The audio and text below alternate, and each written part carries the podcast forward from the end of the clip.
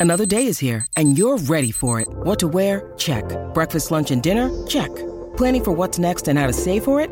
That's where Bank of America can help. For your financial to-dos, Bank of America has experts ready to help get you closer to your goals. Get started at one of our local financial centers or 24-7 in our mobile banking app. Find a location near you at bankofamerica.com slash talk to us. What would you like the power to do? Mobile banking requires downloading the app and is only available for select devices. Message and data rates may apply. Bank of America and a member FDIC. Hello, everybody. This is Marshall Poe. I'm the editor of the New Books Network. NBN listeners like to read books and buy them. So we thought we'd tell you that right now, our friends at Princeton University Press are having a remarkable site wide sale. You can get 50% off books, including ebooks and audiobooks, with the code 50, F I F T Y, at checkout until May 31. You can save some real money on Princeton University Press books. I encourage you to go there and check it out. Welcome to the New Books Network. Hi, everyone. Welcome to your podcast, New Books in Economic and Business History. I'm your host, Javier Mejia from Stanford University. And today I have the great pleasure to be with Barry Eichengreen. Barry is professor of economics and political science at the University of California in Berkeley. He's research associate at the National Bureau of Economic Research. He's also a research fellow at the Center for Economic Policy Research and he's the author, um, among um, a few other people. We're going to talk more about that in a bit. Of a recently published published book by Oxford University Press called "In Defense of Public Debt."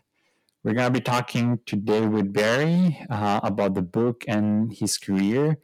Let me say hi to him. Hi, Barry. Thanks a lot for being here with us.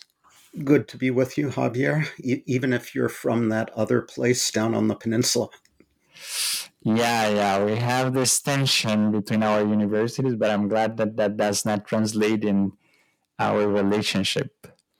Um, you're a very well known economist, Barry. I'm sure that many of our listeners have read your papers, your books, um, but probably not many of them know your story. I know that you grew up in the Bay Area. I think that's actually very interesting. But why don't we start with that? Why don't you tell us your story? How did you become a scholar? Why did you study economics? At what point did you realize that you were interested in monetary and financial history? Tell us a bit about that. Well, not only did I grow up in the Bay Area, I grew up in Berkeley, California uh, as it happened. My parents were not academics, but they were surrounded, we were surrounded by academics. So I would hear professors' conversations around their Saturday evening dinner party table. I learned that the professor's life has some pleasant aspects to it. It's kind of the only way once you have tenure you have uh, secure employment, but you don't really have a boss. Nobody can tell you uh, what to do and when to do it exactly. There are very broad parameters about what you should be doing, but you define for yourself how to do it. So uh, the professor's life uh, had some appeal to me early on. I was uh, attracted to history, and my interest in history goes way back but I found uh, doing history without a framework, just reading history, difficult. And uh, if, you look at how historians uh, practice their craft, they all use a framework, different theoretical, analytical frameworks, sometimes visible, other times less visible. But I found a framework in, in economics. So um, I thought the the models and methods of economics as applied to history uh, helped me make sense, helped me order the m- messy disorder that is raw historical material. And uh, I've been an economic historian ever since. So I had one inspiring teacher of economic history when I was an undergraduate, and that turned out to be a finishing PhD student from none other than Stanford University, one of Professor Paul David's students. And from that point, I thought putting economics and history together made a lot of sense. And I did that right from the outset of my, my graduate school PhD studies. Nowadays, very few people go to PhD programs in, in economics planning on doing economic history. They have to discover it, or we have to convert them, win them over. But um, I, I think I had discovered it before I got to the PhD program at, at Yale, and I've been pursuing it ever since. Can Can I ask you more about that? I'm I'm curious about how was the environment in economics towards um, economic history when you were a grad student? Was it perceived as a appropriate or convenient path of research, just as any other? Do you think that that has changed? Uh, what, what's your perspective on that? Yale University, uh, when I was there, was a little unusual in that they had a program in economic history where you were you did your PhD coursework in economics, then you took a year off and studied in the history department before you went back to your home department economics to finish, or you could do it uh, from the other direction. So my longtime Berkeley colleague in the history department, Jan de Vries, did his coursework in history, spent a year in the economics department, went back to history to complete his PhD. He's in history, I'm in economics, but we both had the same dissertation supervisor. So that was a somewhat unusual program. And I think we economic historians got a lot of support from uh, other economics faculty. So the famous Nobel laureate at Yale, when I was there, Jim Tobin, was very supportive of what I did, and other economic historians um, did. And there were people like the great American historian C. Vann Woodward, who were very supportive of us economists when we went the other way. And quite a number of, on the economic side, quite a number of uh, well known economic historians came out of that program when I was there in the late 1970s, early 1980s. I won't name names for fear of leaving someone out. Um, economic history was always a relatively small, specialized subdiscipline within economics, and uh, you know there was there's always a tension in terms of who your audience is. Are you speaking, writing for other economic historians, or are you trying to write for the larger economics and history professions? If you're trying to write for the larger economics profession, you've got to rely more heavily on, on theory and metrics and all that. If you're trying to write for economic historians, they want to know more about the time and the place, the setting, the institutions. So that's a, a balance. How has how have cha- things changed over time?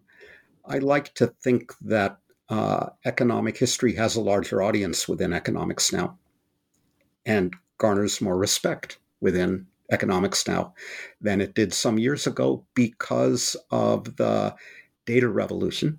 You know, we can digitize and manipulate large amounts of uh, historical data. So the complete count US decennial censuses from the 19th and 20th centuries are digitized and can be linked. You can follow individuals and families over time. We have the computing power to analyze data sets with millions of historical observations. So I think the fact that economics is now even more of an empirical discipline than it used to be. When I came up, the theorists kind of occupied the high ground in term they were the high status people in economics. You can argue now that empirical work has regained the high ground, and that's good for economic history.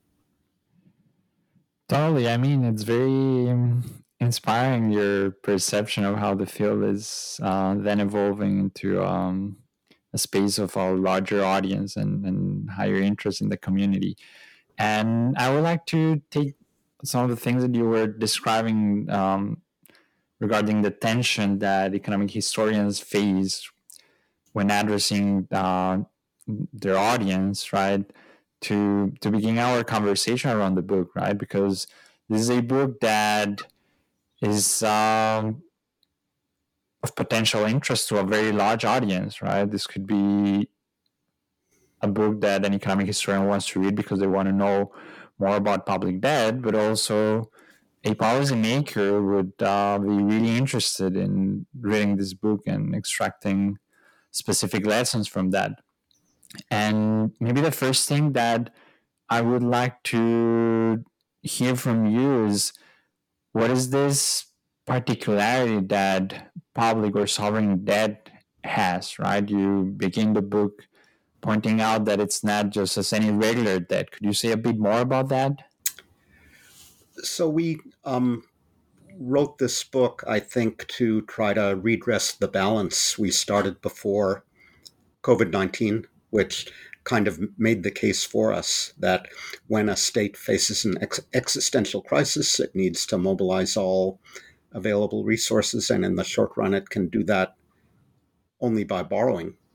And uh, so there is this positive aspect to public debt as well as the negative for forbidding aspect that uh, you you see in the debt clock on the side of a building in Times Square that is continuously updating how much you, your family owes in terms of the government's debt. So we tried to um, trace that over a long period of time and show how public debt had been used to fight defensive wars. The government of Ukraine is issuing bonds at the moment. How it was used by Italian city states like uh, uh, Siena and uh, others to ward off the Black Death, fight pandemics, and how it's been used over time to sometimes well, sometimes poorly, to foster economic development. Uh, so the book is aimed at a broad audience. We we tried to speak not only to uh, policymakers but to the informed public. So I always hold readers of uh, The Economist or The Wall Street Journal in my mind when I put fingers to keyboard or pen to paper. Uh, there are a couple of equations in the book where we try to explain the debt dynamics, the, the determinants of rising and falling debt levels, but we suppressed the temptation to talk in terms of equations insofar as possible. Right, right, right. And now that you mentioned that the debt has played this important role fighting wars, that um, seems to be an important part of your description of the origins of uh, well-established market for foreign debt, right? That takes place specifically in Europe and well, I guess what we could call the early modern era. Um, what's the particularity of Europe during this period? Uh, why is this happening? I don't want to make this one of those big conversations about why the West and not uh, other parts of the world, but um, how do you think about this? That's right. So one does not see uh, comparable levels uh, uh, of public or sovereign or state debt in other parts of the world, in the Ottoman Empire or uh, in China, until centuries after its appearance, after the development of markets and public debt in Europe. So we had to make that case carefully. Uh, Europe centric history is out of fashion. History for too long was overly Eurocentric. And then, of course, came what you and I like to call the California School of history of economic history that expressly compares the, the, the West with the East and the West with China in particular, and argues that along a number of dimensions, China was ahead of the West for a long period, China invented clocks and big sailing ships and gunpowder and, and, and so forth. So we had to be careful in, in shifting the focus back to Europe, where issuance and markets in public debt are precocious, where they develop first. And the reason for that is Europe's distinctive political geography. if you look at it in the early modern period, you see that the continent is divided up into hundreds of territorial states and city states, all of which are butted up against one another, uh, bringing them into bo- conflict over borders and, and, and, and, such. Contrasts with China, which was uh, all unified basically as a single empire uh, more than 2,000 years ago. So uh, that different political geography led to uh, different public debt histories, and that different different political geography was rooted in different physical geography. So Europe is a continent divided by multiple mountain ranges and river valleys and natural obstacles to uh, territorial political unification, whereas China uh, east of the Himalayas is basically a great plain where uh, it was possible for a single imperial government to expand its control, build a great wall, and keep invaders from the outside safely away to the north. So the the need to issue debt in order to fight wars um, didn't arise in the same way in China and more broadly in, in other parts of the world than Europe. Okay, okay. I think that it's one of the things that I found um, particularly interesting of the book is this um, um, like profound reflection of political factors behind the the evolution of um, monetary and, and fiscal phenomena, right? And and and I would like to move a bit in that direction, right? So one of the I guess the very long term facts that you describe in the book, which is great, pointing out again the fact that brings all this long term data from many different spot, different parts of the world, which I think it's it's very uh, insightful. Is this long term trend of interest rates uh, down, right? So interest, real interest rates are declining.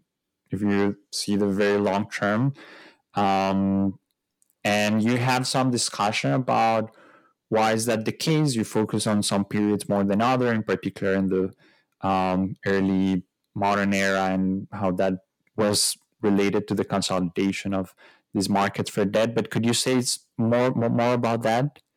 Well, I should start by crediting Paul Schmelzing, who's a uh, PhD from Harvard, uh, postdoctoral fellow at Yale, soon to be a assistant professor elsewhere who put together these very long term data on interest rates on government bonds on on sovereign debt and and and, and traced their gradual downward movement over a period of 700 years so we've been talking recently about how uh, the level of interest rates has declined over the last three or four decades some people refer to that phenomenon as secular stagnation, but Paul puts that in a in in, in very long term perspective. Um, and I, I, think it reflects uh, uh, a couple of things. First of all, politics, as you alluded to a moment ago, that with the creation of uh, checks and balances on arbitrary action by the sovereign, sovereigns uh, historically had to compensate their bankers by paying them high interest rates because the sovereign could unilaterally renege on his obligations. He was the highest earthly power. Nobody could tell him not to until there was a separate branch of government, a legislature or a parliament, uh, whose permission had to be obtained in order to raise taxes or increase government spending or whatever. So um, you were one of your Stanford colleagues, Barry Weingast, together with uh, um, Douglass North, made this argument influentially like 30 years ago. They pointed to the Glorious Revolution in England as case in point.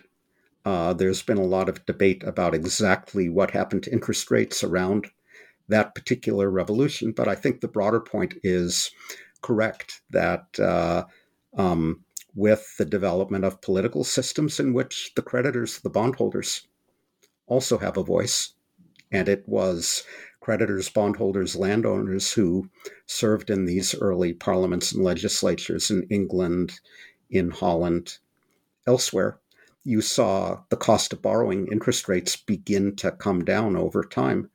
The Dutch case is a remarkable one between 1600 and 1700. You see the real interest rate on Dutch government bonds declining from on the order of 8% to 2% when they put their estates general, their legislature in place. And secondly, markets in these bonds begin to develop so that they can be traded. Uh, the bonds become more liquid. If people need to turn their investment into cash, they can do so, which makes holding bonds, you know, on those days when they don't need cash, more attractive.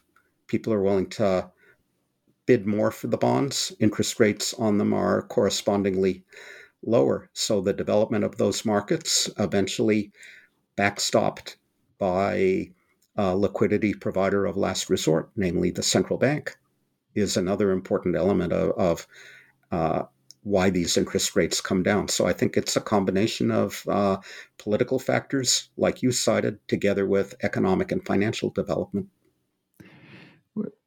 Do you have any particular opinion on the most recent part of that trend? We're going to get back to the history of the book, and I know your book does not exactly address with the shortest term uh, conjuncture, but it seems that we're very close to what could be a natural lower bound to the decline of interest rates. Do you think that we're going to be in this equilibrium for very long? Is this just a short term trend and eventually we're going to go back to whatever was a previous equilibrium? If, if you look at the behavior of um, real interest rates uh, uh, uh adjusted for inflation, they bounce around a lot because the inflation rate can bounce around a lot. But I uh, underlying that are uh, slowly moving trends. So interest rates were tr- slowly trending downward on average, most recently since the early 1980s. Um, and I think there is reason to think that they have now more or less hit bottom and that trend may begin to reverse, and we'll see a gradual trend in the direction of higher real interest rates. Demographic factors point in that direction. Uh, savings rates in high saving economies like China may come down to more internationally normal levels. There may be unusually high levels of investment for a couple of decades now because of the need to uh, finance what we wrote in the book about the green and digital transformations, but we can add increased military spending now in a variety of countries. So changes in demography and savings behavior and investment behavior may all now begin to reverse those trends, and that will make managing our inherited debts more challenging. So we don't deny the existence. You know, we uh, emphasize positive aspects of using the instrument of public debt, but we don't deny the challenges we're going to now face. We used it for good reason in the COVID episode, but now there's a, a, a management legacy, a management challenge that will become more difficult with higher interest rates. Let's let's talk about that. You in the book talk about, I guess, two historical episodes that bring different lessons of how to deal with the management of that, right? So um, you show how in the 19th century, at least the last part of the 19th century, when you look at the UK and you look at France and the US, what you see is basically a decline of debt as share of the of the GDP, right? So basically, those countries, and it seems to be the case of some other advanced economies apparently were able to decline to reduce their debt. Um, why was that the case? What was happening in these places during this period? Heavy public debts in Britain, in the United States after our Civil War, in France after the Franco Prussian War were brought down, the debt to GDP ratio was brought down to much lower levels. In Britain, over more than 90 years between 1820 and the outbreak of World War I, 1914, by running budget surpluses, by running what economists refer to as primary budget surpluses, where you ignore uh, money spent on debt service for present purposes. Um, so the subtext here is the question Britain could run budget surpluses year after year for fully 90 years. Do you think we could do this in the United States or other countries in our position today? Britain was able to do it then because uh, the franchise who could vote, who could sit in parliament, was uh, limited to men with property who met uh, a property threshold, uh, certain uh, held a certain amount, owned a certain amount of land, and often also owned government bonds. So these were people who were interested in being sure that the government maintained and enhanced its capacity to service debt by retiring uh, outstanding debt where it was dangerously heavy. Uh, part of it was uh, the recognition that uh, there might be an, another war uh, or need to borrow again in the future. The French retired their debt in part because they were looking forward to the risk of another war, perhaps with uh, Germany. So they wanted to restore their capacity to borrow, and that was enough to galvanize the political process to run budget surpluses rather than uh, than deficits. So uh, the point being that political economy is very different today. It's not only the creditors who have a voice. Politics are arguably more polarized than they have been in a long time, making it hard for uh, parties to agree on a on a debt management strategy and to sustain it over long periods of time. So uh, it's clear that how they successfully dealt with their heavy debts in the 19th century is, is that tactic alone is not going to work today.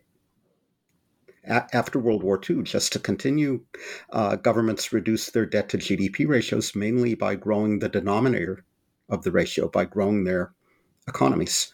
Uh, the third quarter of the 20th century was the fastest period of fastest, most rapid economic growth in, in the history of the world. So that successfully successfully brought down debt ratios. Are we going to be able to grow our economies as quickly as we did in that period when uh, there was a backlog of technology available to us as a result of the Great Depression and World War II? I'm skeptical. So I'm not sure that avenue exclusively is going to be available to us either.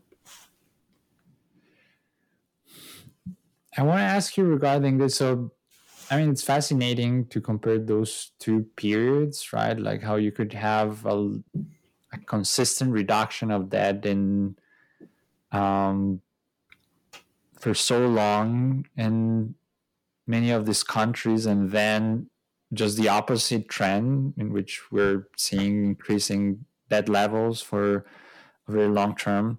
And besides these factors that you describe associated with the political economy of the period, do you think that there has been a change in the ideas behind how people think about debt, how much we consider reasonable debt, what's the purpose of that debt. And I'm asking you because, in a certain way, you're trying to influence that conversation. So I guess I'm interested in your perspective of how that conversation has evolved over time. So, if you stop someone on the street, they will draw an analogy between the household budget constraint a household has to live with it in its means and the government budget constraint where if you stop an economist in the hallway of the economics department, they'll say the two budget constraints are not exactly uh, analogous with one to one another. So, in our uh, ever since Keynes's general theory, I think views uh, of public debt have evolved, are different from uh, Adam Smith's view that governments face the same budget constraint as households and have to repay everything that, that they borrow sooner or later. Um, how much debt is safe? Views of that change as well. They should change because how much debt is sustainable depends on the level of interest rates. We were touching on that earlier. It depends on the rate of growth of the economy. When economists talk about uh, sustainable levels of debt these days, they use the shorthand R minus G, where R is the real interest rate paid on the debt and G is the real growth rate of the economy. So um, when circumstances change, views uh, uh, of public debt change as well, both because of uh, um, changes in, in economic theory, Keynes and his general theory, and because of changes in current economic conditions. And can I, I I don't want to put you in the spot, but I'm curious. Like now that we're talking about um, changes in economic theory, do you have any thoughts about these ideas that people would call modern monetary theory, uh, which many would argue that it's an extreme position regarding how much debt, for instance, a government could take. Do you have any position regarding those type of ideas? Do you yeah, think they're part of the large discussion? We should take them very seriously. I don't know. I want to hear what you think about that. I find it difficult to talk about modern monetary theory because it means different things to different people. It's hard to pin down exactly what we're talking about.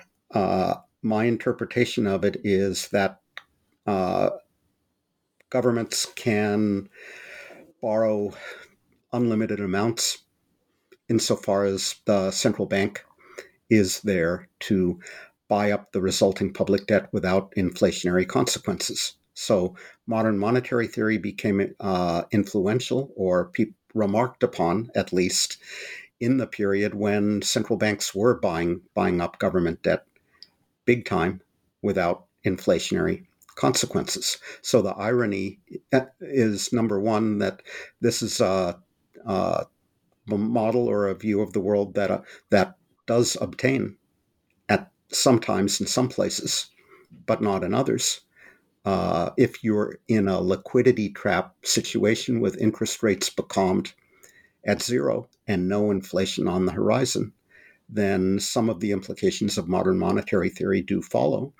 But the irony is, it no sooner became influential or remarked upon than we than that period ended. Now we're in a more inflationary world where it's no longer the case that central banks can engage in asset purchase programs without inflationary consequences. That's that's very interesting, and I mean your response opens the door to asking you something I I was wondering while I was reading your book, and is related to the I guess the variance across types of debt. So you spend quite a bit of time arguing that the type of debt that a country has matters, right? So the type of currency in which the debt is uh, issued, well, the features of the government that issues it, the market where it is traded. Um, how do you think about that in general? Like, how much do you think that uh, fiscal and monetary advice should be uh, narrowed to different types of countries, right? Should we have a certain type of uh, protocol for developing regions that it's different from the one of advanced economies? What are your uh, thoughts on this? Uh, so I have a couple of thoughts here. One goes back uh, 25 years to when Ricardo Hausmann, now at Harvard, and I were working on foreign currency denominated debt, and we wrote about the problem of original sin, as we called it, where uh, it appeared that many governments around the world were able to sell to foreign investors only bonds denominated in dollars uh, or uh, very short term debt. And we observed that uh, uh, having your debt denominated in someone else's currency puts you at the, at great risk if the if the exchange rate moves.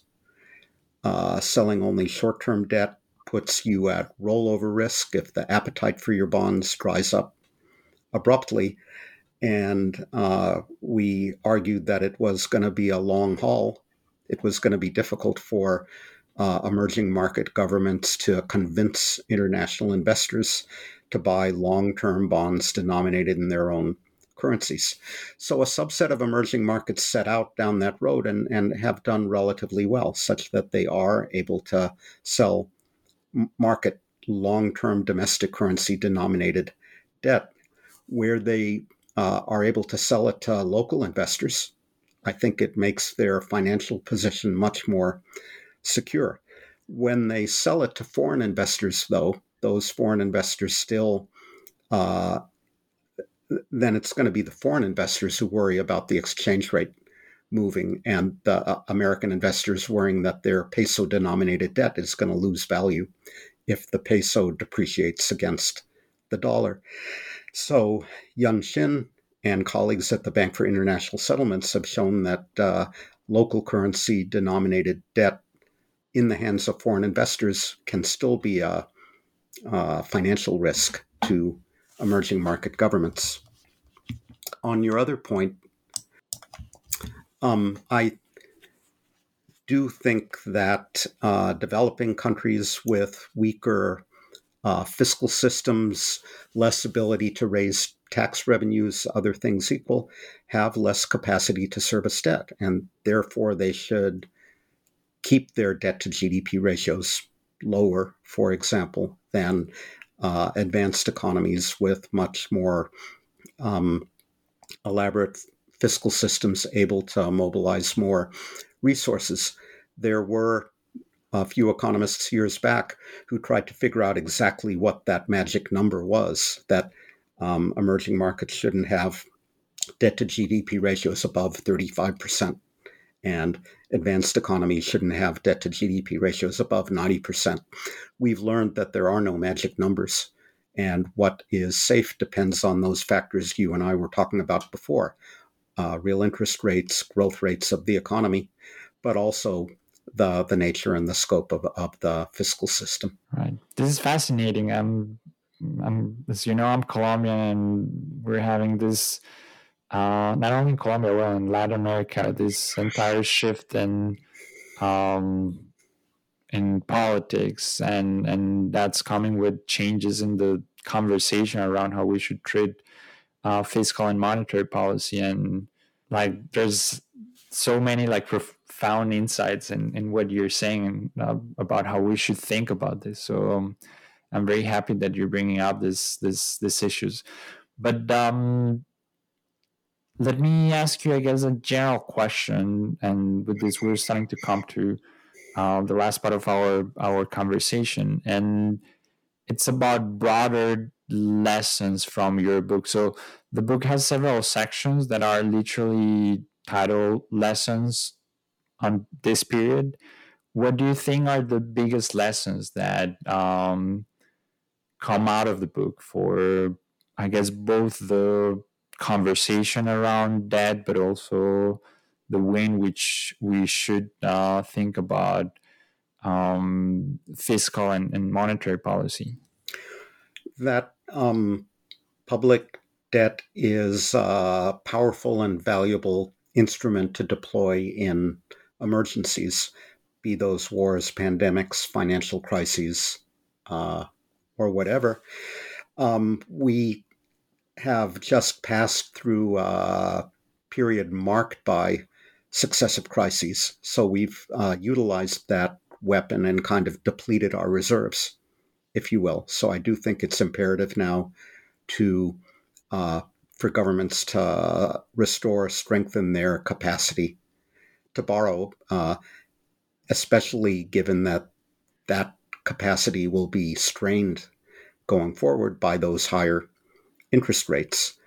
Um, the ways that governments restored that capacity in the past are not going to be available to the same extent today because growth rates are going to be slower than in the mid 20th century.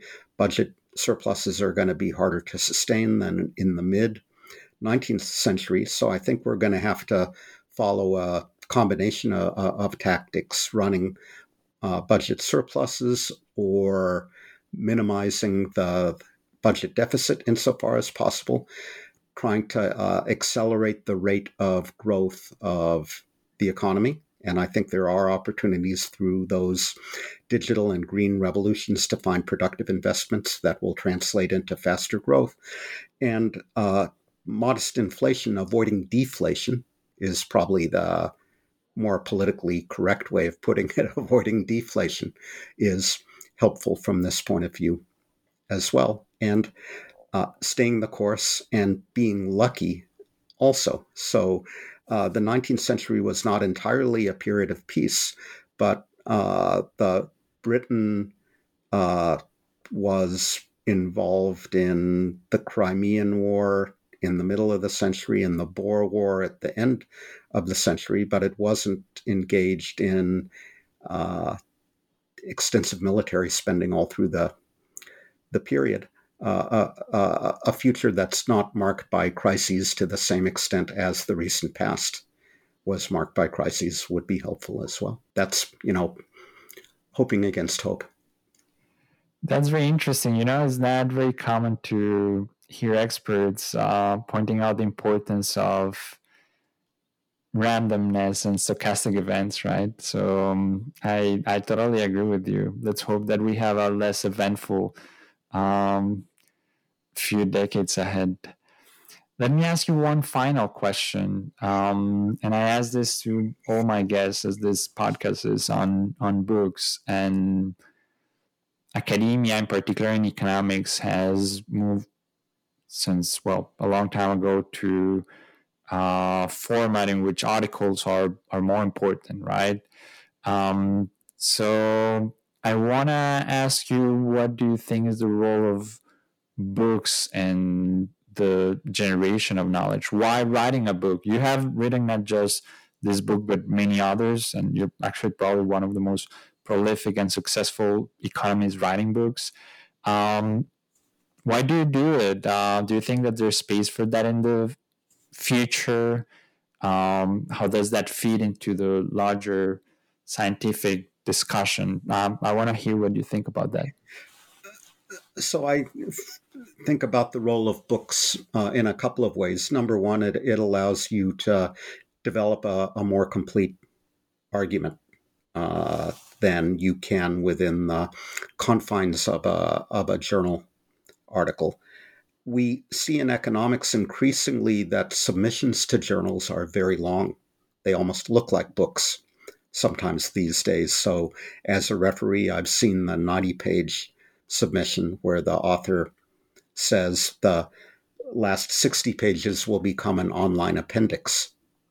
So, in a way, articles are becoming more like books nowadays, uh, reflecting the recognition that you need to develop the argument more fully, where more fully may mean for some people more robustness checks, more regressions. For other people, it may mean uh, developing additional dimensions uh, of the argument.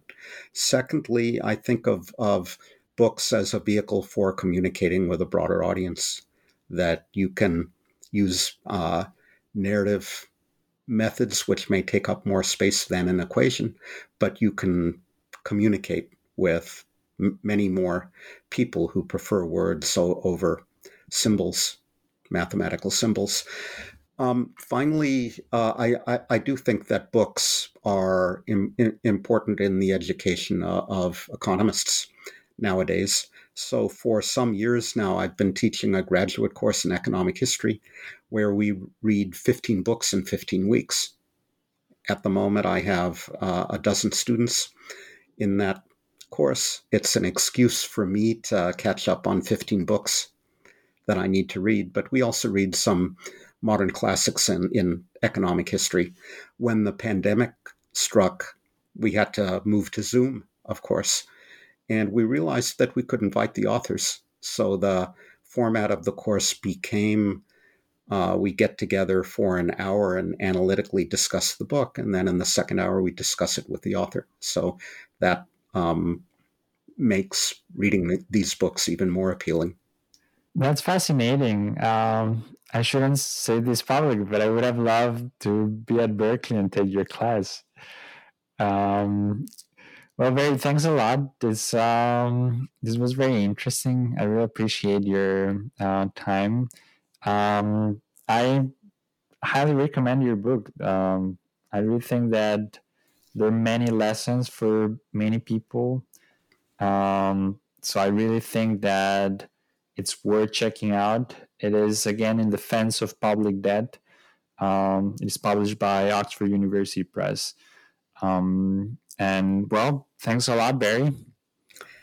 Xavier, thank you for having me.